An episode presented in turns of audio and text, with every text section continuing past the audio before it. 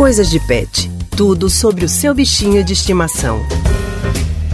Na coluna Coisas de Pet de hoje, o assunto são os cachorros destruidores. Você acompanhou o caso do cachorrinho Chico, no interior de São Paulo, que destruiu o colchão da dona?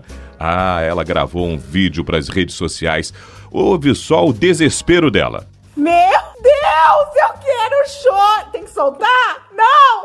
Eu não tô. Gente, olha isso! Olha o meu quarto, Chico! Chico! Desgraçado! Desgraçado! Olha o que você fez no meu quarto, Chico! Chico! Meu, olha o controle! Olha a minha cama! Olha a minha cama!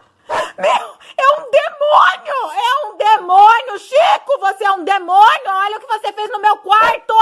Pelo tom de voz da dona, de desespero, dá para perceber que Chico fez um estrago enorme, não é verdade? Para falar sobre o assunto, estamos agora com a nossa colunista Priscila Miranda. Oi, Priscila, boa tarde. Oi, Haldney. Oi, Alexandra, boa tarde. Oi, Priscila, boa tarde. Rapaz, que confusão foi essa que Chico fez, hein? Tocou o terror lá na casa da dona dele.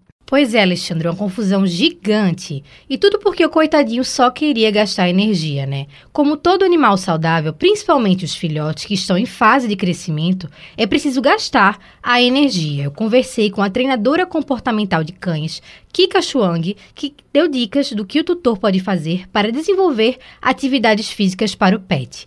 Vamos ouvir. Pessoas que têm cães, elas têm que ter consciência de que eles precisam passear diariamente. Isso aí é, é que nem o cachorro precisa beber água, ele precisa comer, ele também precisa passear diariamente, é algo que está inerente ao cão.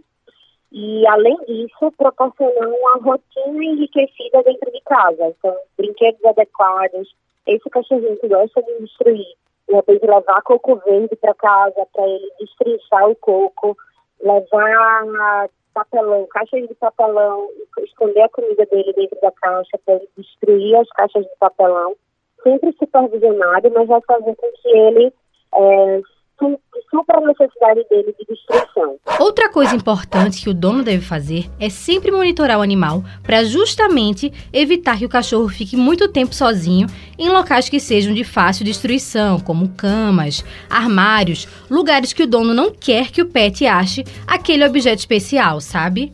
Bom, Priscila, então nada dessa história de ficar deixando aí, dando vacilo com o sapato, com aquela roupa que você gosta ou então com o celular. Pois é, tem que ter cuidado para não ter prejuízo. Priscila, muito obrigado pela participação no nosso Rádio Livre de hoje. Eu que agradeço, Haldney, e até semana que vem, gente. Tchau, tchau. Um beijo, Priscila, e obrigada.